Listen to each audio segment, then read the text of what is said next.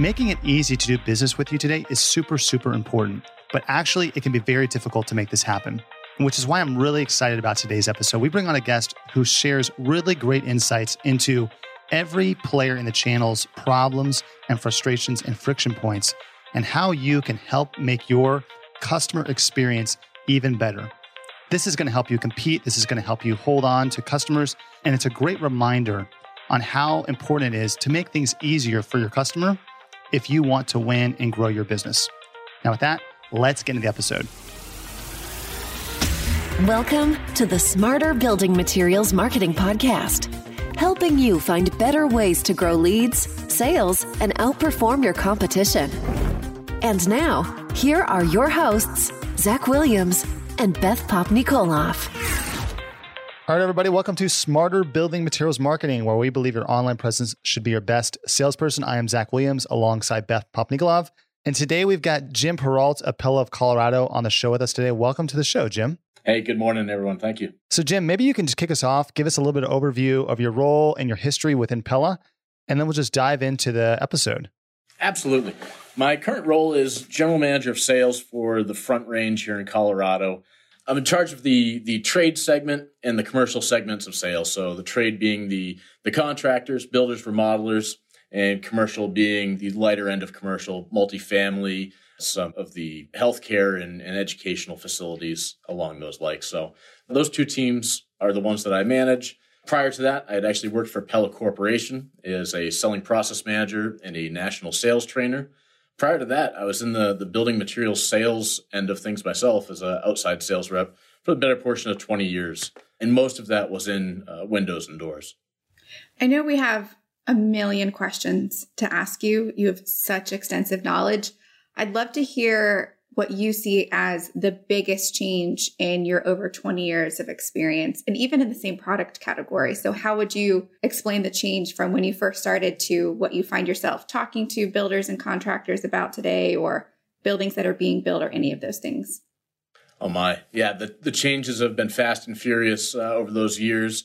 Certainly, the technology that's used in building products is, is fabulous something as simple as glass. The the glass when we were first selling, Cardinal had come out with Low E 170, and we were like, "Hey, this is amazing!" And what can be done now with glass is just absolutely incredible. The wood treatments that are used that are so much better for the environment, but still give you you know fantastic warranties on wood products.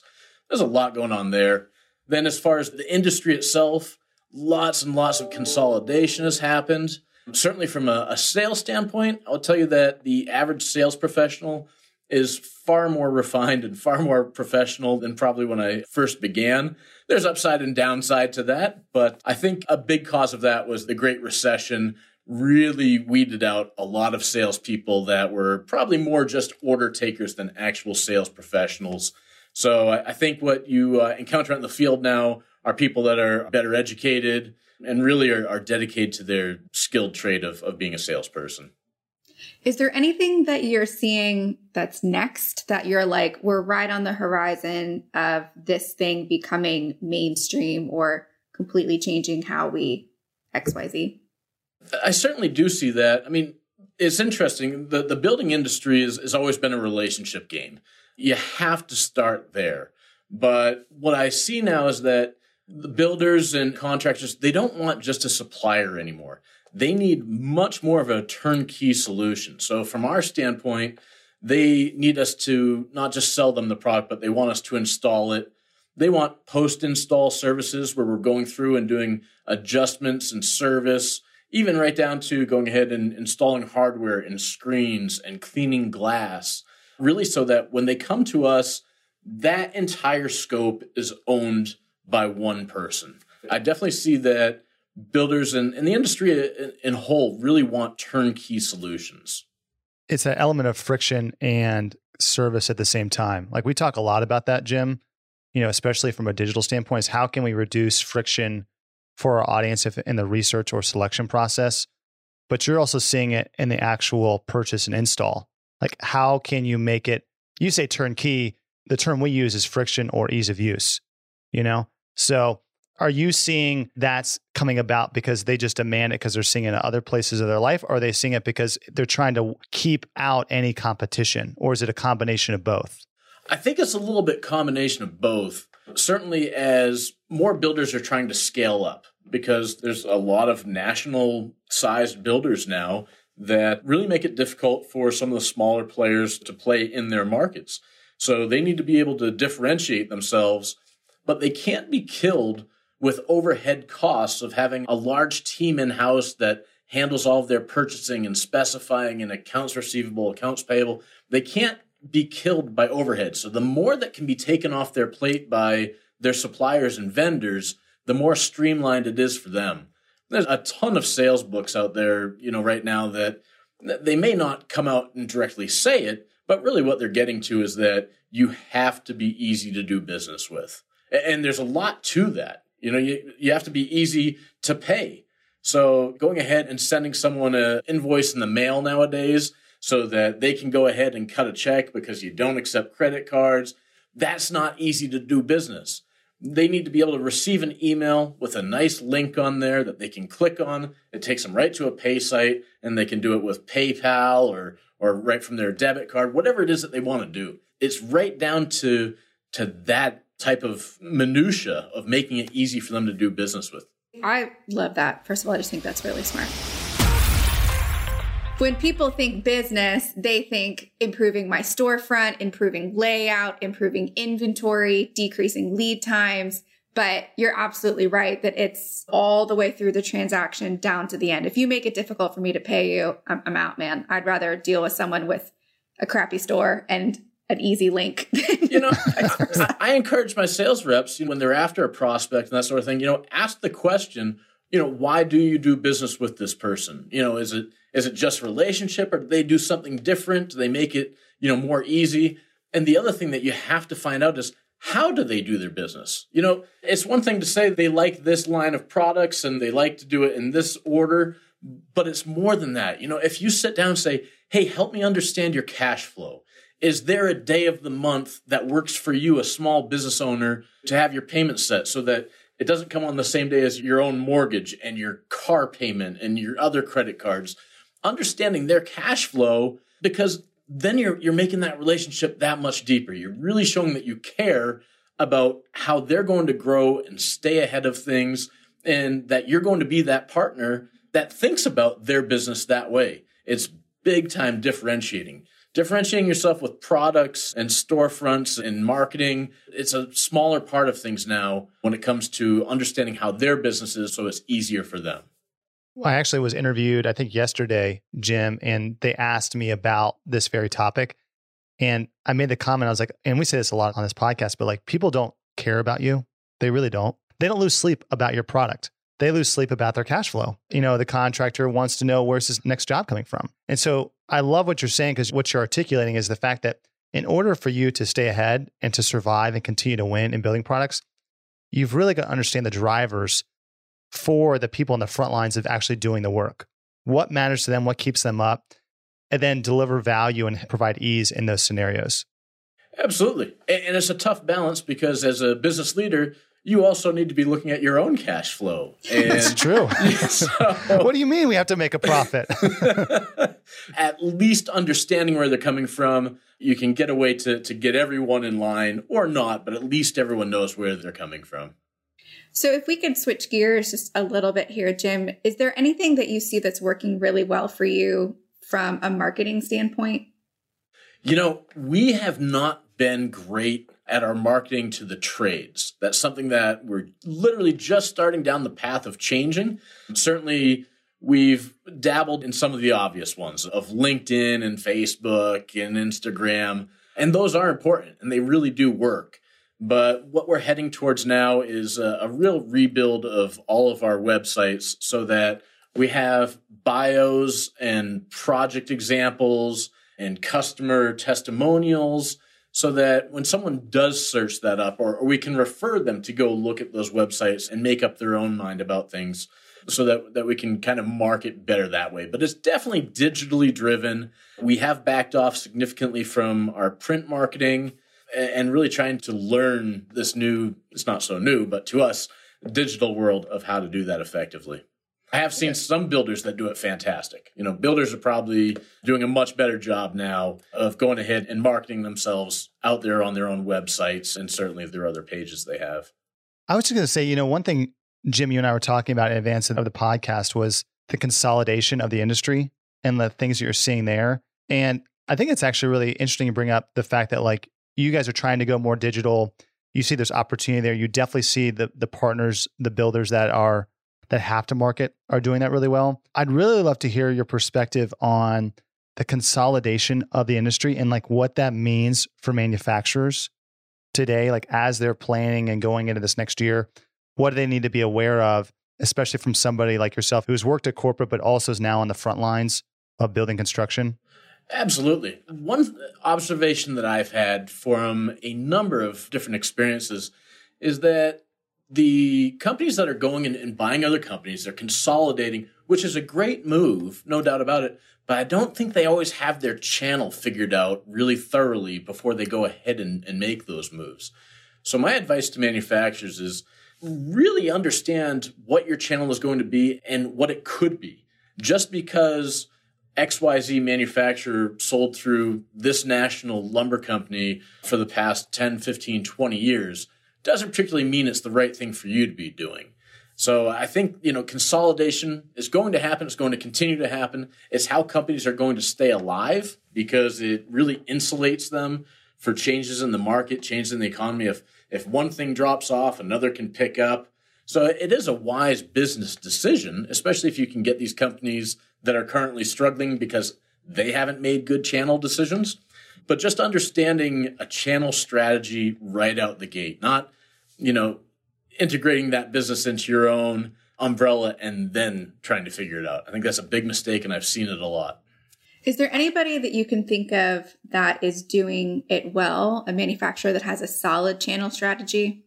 I think that in different segments, yes, there, there are companies that are doing it really well. Certainly, from a standpoint of those companies that sell direct to the end users, they sell into the home. The window worlds, the Renewal by Andersen, the Pella retail segment, they all do a really good job with those segments. The way that they generate their leads, the way that they handle their marketing, and they all do it quite differently. You know, some of them look at the top of funnel leads, some of them look at the bottom of the funnel leads. Renewal by Andersen, they're more top of funnel. They they spread out a very broad net. They don't do a lot of qualifying and they go to a lot of appointments and they do very well. They're clearly a very successful company. They're, they're doing things right. So this isn't a critique on their marketing. Whereas Pella has a lot of filters. They look at, you know, all sorts of demographics and area that's lived in and, and economics. They look at a lot and they put out what I would say is probably a more refined lead.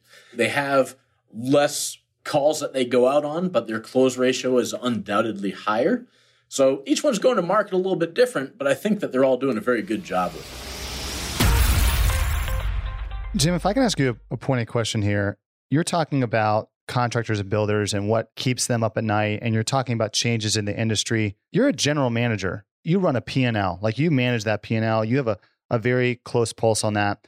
Outside of like cash flow and sales and things like that, like what keeps you up at night? Like what are the things that concern you, if I'm allowed to ask that question? Yeah, I have uh, three daughters. Uh, number one I, on I the have, list. Number one, two, and three.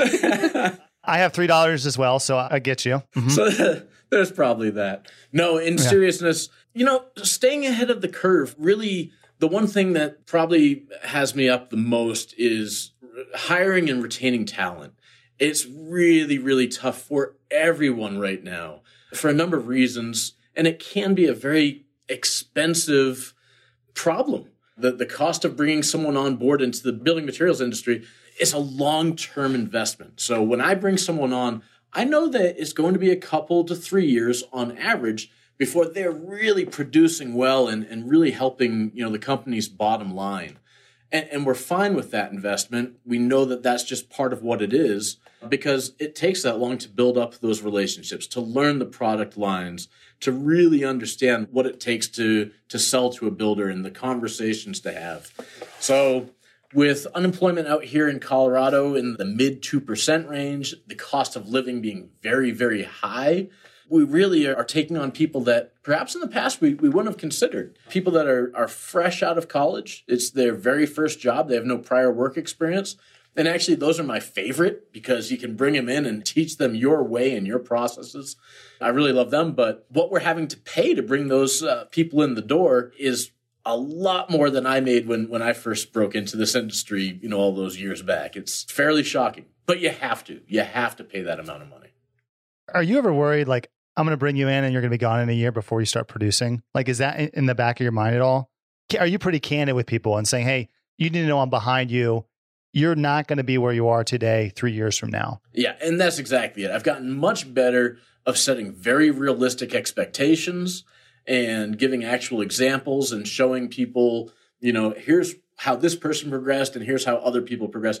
Some people just come in and they're rock stars and they just kill it and they win president's awards in their first year. But we all know that that is the rare thing and, and we love when it happens. Otherwise, the more realistic is you understand there's going to be this ramp up period. So you let them know what that income is going to look like for them with bonuses, without bonuses, how that's reached. And you really kind of put it into their court to make that decision if that's a journey that they want to take.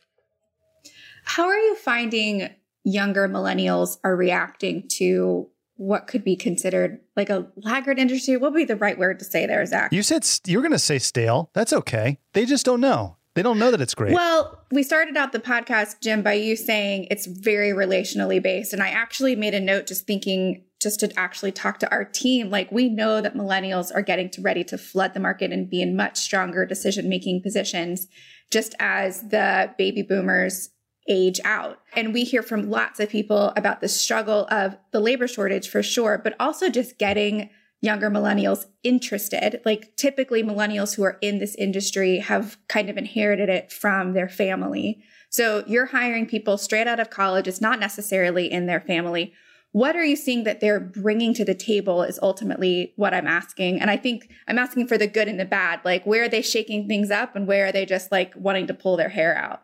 Absolutely. Well, I think that we are getting a higher caliber of salesperson nowadays. You're getting people with marketing degrees and business degrees and, and that sort of thing. When I first, you know, started selling in the industry in, in 1997, there weren't a lot of people with degrees. You know, we went out and we sold and we did our thing. It was very tribal knowledge and you worked your way up the ladder by trial and error and being a, a rock star and just doing all the right moves is different now. Now they do have to understand it more so from a business standpoint. I need my reps making really good business decisions, decisions that protect the business, protect their customer. Certainly, they're making decisions based on what's going to make them income.